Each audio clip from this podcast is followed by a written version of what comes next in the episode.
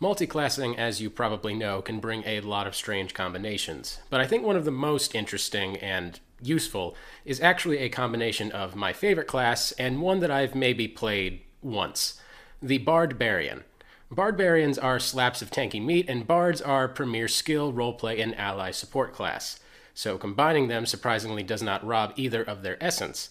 Stay tuned for today's episode if you want to be able to strike a chord as well as your opponent.